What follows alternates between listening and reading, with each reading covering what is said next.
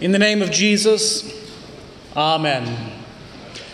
Dear Christians, in our gospel lesson for this morning, our Lord teaches us a fairly familiar parable the parable of the Pharisee and the tax collector.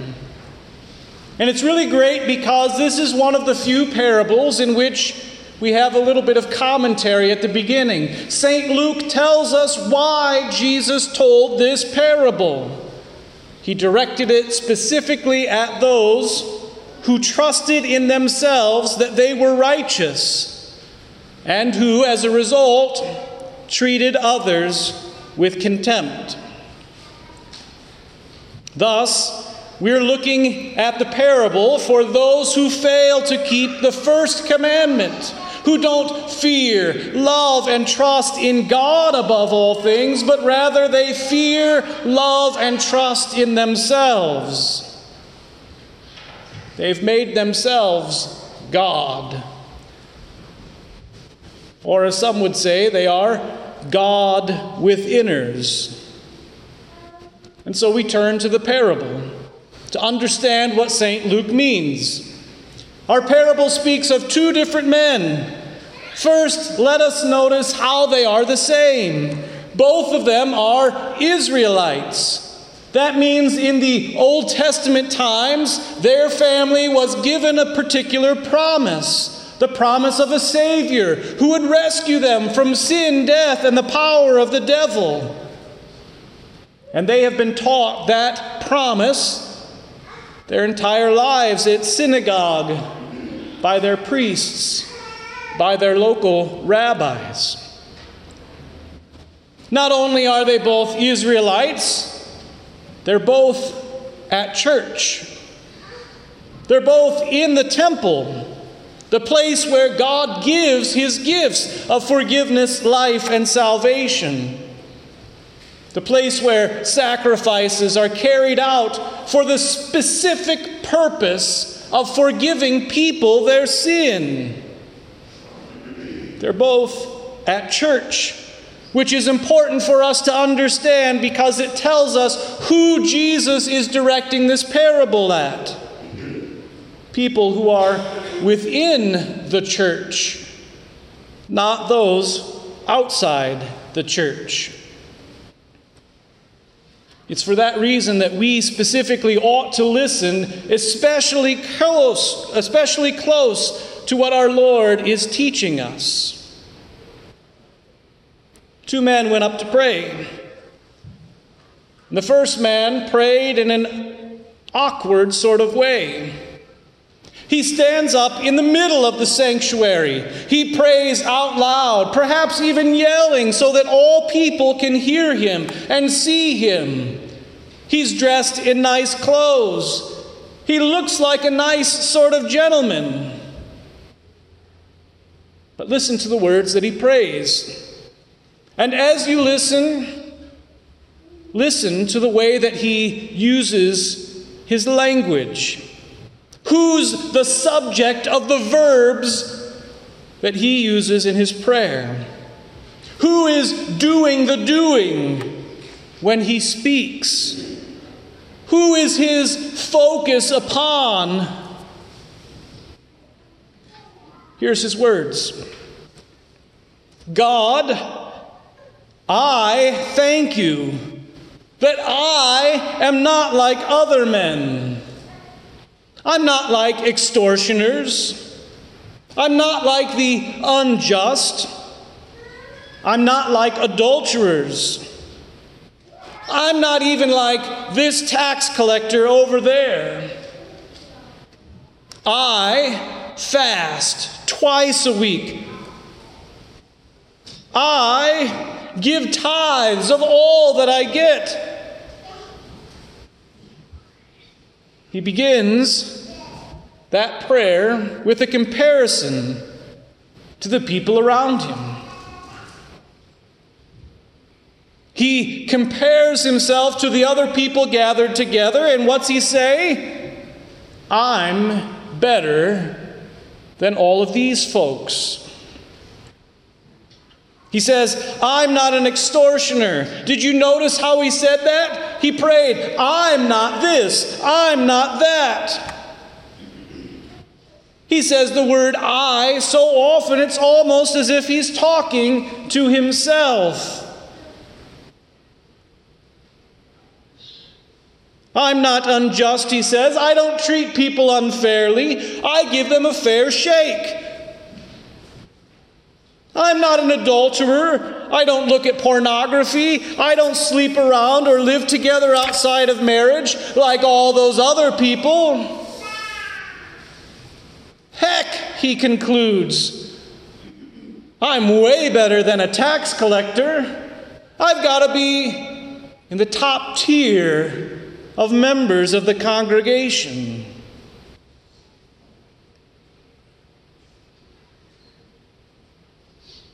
He believes he has earned his own salvation by being a nice guy, a good guy, a friendly guy. He's even bold enough in his prayer to thank God that he's such a nice guy. Thank you, God, for making me so good looking. Thank you, God, for making me so nice. Thank you, God, for making me good enough to save myself.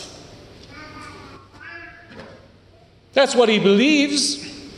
If you were to ask this man, by whose work are you going to heaven? What do you think he would say? By whose work are you saved? He'd say, Well, look at all the stuff that I have done. Look at all the items in the church that I have donated. If you asked him who he trusted in above all other things, he'd answer the only one you can trust is yourself. Who is this man's God? It is himself. He is a God within her.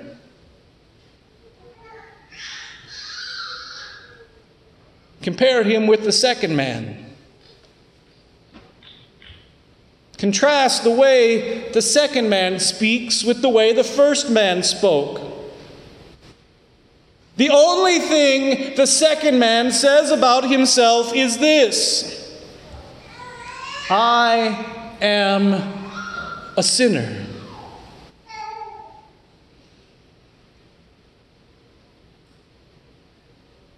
Those words don't build him up at all. Those words say he's not as nice a guy as people think. I am a sinner. Rather than listing off all of the good things that he's done, rather than seeing the ways that he's found not to sin, he confesses the truth what God says about him. That all have sinned and fallen short of the glory of God. That surely in sin did his mother conceive him. Not that the act that conceived him was sin, but that the moment he was formed within his mother's womb, he already was a guilty, poor, miserable sinner. He confesses that he sinned in thought, in word, and in deed. Maybe he's done the sins the other man says that he had not done. Maybe he's an extortioner. Maybe he's committed adultery. Maybe he's greedy. He's a tax collector after all. he confesses that he's a sinner. And at the same time, he begs God for mercy, for forgiveness, for compassion,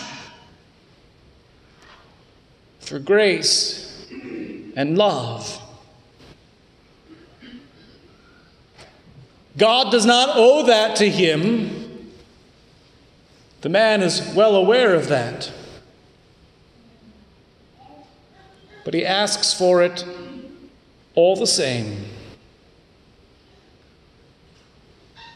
As he confesses his sin and asks for mercy, the very thing that God is eager to give, he beats his chest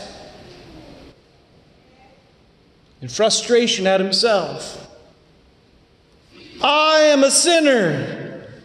The good that I want to do, I do not do. The evil that I do not want to do, I keep on doing. Who will save me, this wretch, from this body of sin? Have mercy, O God, upon me, a sinner.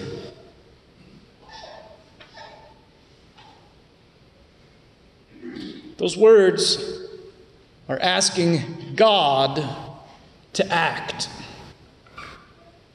They're asking God to do something. And Jesus tells us that God does just that. He says, out of those two men, the Pharisee and the tax collector, it's the tax collector that goes home justified.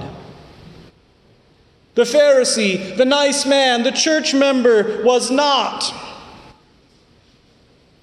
For everyone who exalts himself will be humbled, and he who humbles himself will be exalted. God forgives sinners. Luther said, God comes only for sinners. Jesus said, It's not the healthy who need a doctor, but the sick.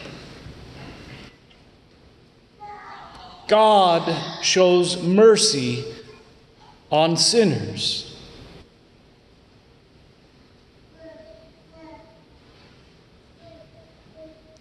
That's the truth of our faith.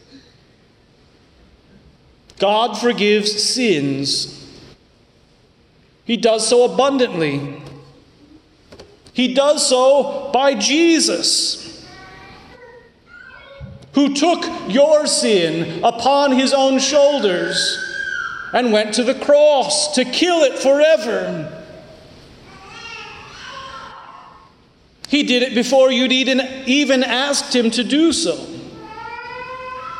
He did it without any merit or worthiness in yourself. Jesus died for sin once for all, for the tax collector, for the whole world, for you. Yes, we must talk about you and me. Who are you?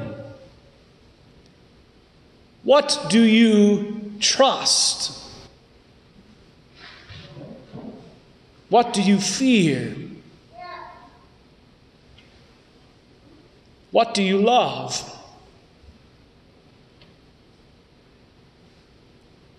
Will you be in heaven?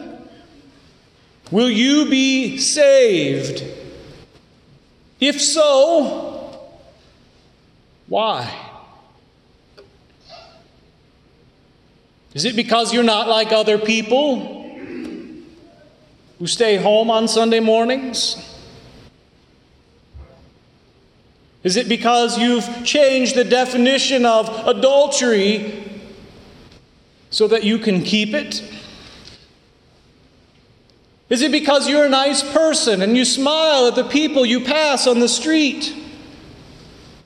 Is it because you wave at your neighbors and you even overlap when you mow the yard to mow a few inches of theirs? Is it because you wear a mask? Is it because you wear the right kind of mask? Is it because you donate to the church? Is it because you've had a successful career and a large 401k? Is it because you volunteer? Is it because you've never cheated on your spouse? Is it because you listen only to Christian radio? Is it because you dress modestly? Is it because you dress in the latest trend? Is it because you've never robbed a bank? Is it because you have a good education? Is it because you work hard? Is it this? Is it that? Will you be saved? If so, why?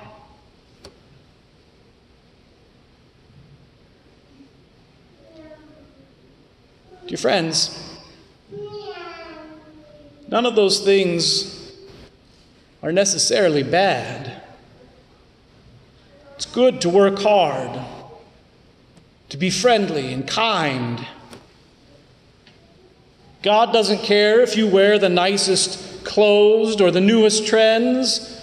You're free to do so or not to. But you will not be saved by those things. Listen to the language, the verbs that are used. You do this, you do that. Will you be saved because of you? No. Not at all. If it was up to you, you would not be justified.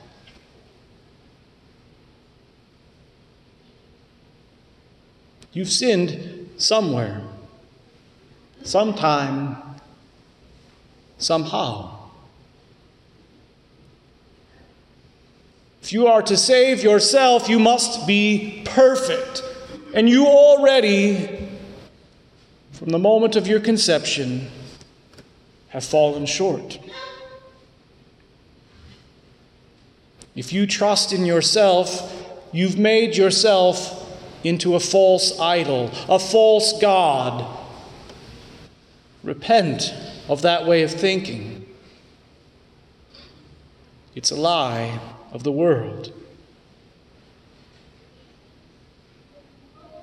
Will you be in heaven? Yes. Why? Because of Jesus.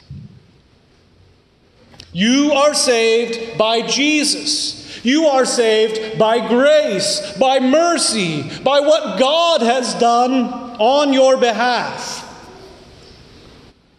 That means you acknowledge the truth, just as we did at the beginning of service.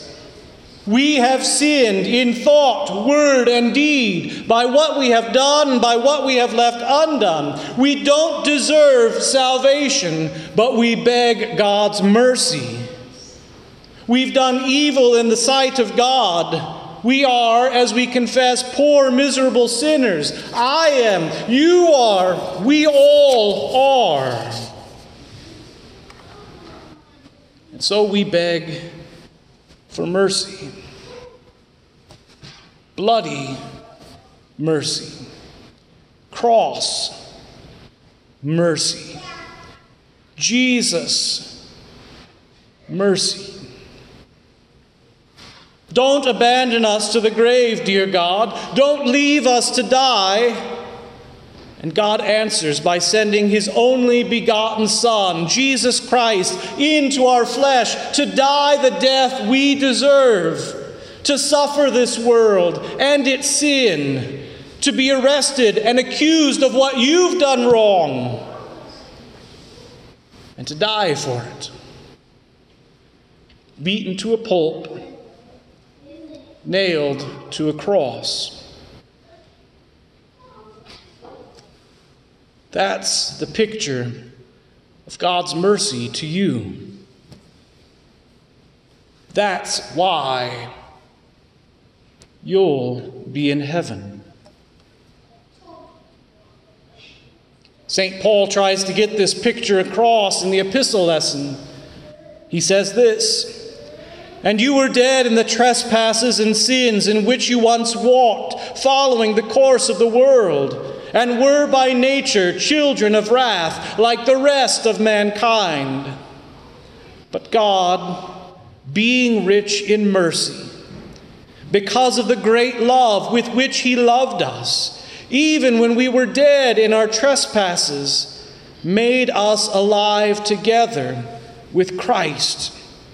By grace you have been saved and raised us up with him, and seated us with him in the heavenly places in Christ Jesus, so that in the coming ages he might show the immeasurable riches of his grace in kindness towards us in Jesus Christ.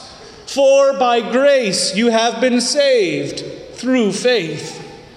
And this is not your own doing, it is the gift of God, not a result of your works, so that no one can boast. We are His workmanship, created in Christ Jesus, the crucified one, for good works, which God prepared beforehand that we should walk in them.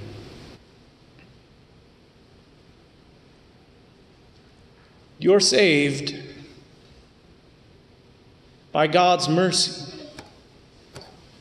by God's grace, by God's kindness, by God's love. Because of Jesus, you will be in heaven. As for now, you are God's workmanship. And as that you are free, free to live a life not under compulsion, but under love, to show mercy on the people around you, as God has first shown mercy to you, to do what is right, not because you are forced, but instead because you are saved, to be a Christian, even if the world hates you for it, because this world and life is temporary. The life that is to come in Jesus is eternal. Who are you? You are a sinner. It is true. Be a sinner. Confess the truth. For it is to sinners that God has sent Jesus. It is sinners who have received God's mercy. You are a sinner, saved by grace through Jesus Christ, and set free to be a Christian. In the name of Jesus, amen. Now may the peace of God, which surpasses all understanding, keep your hearts and minds in Christ Jesus our Lord. Amen.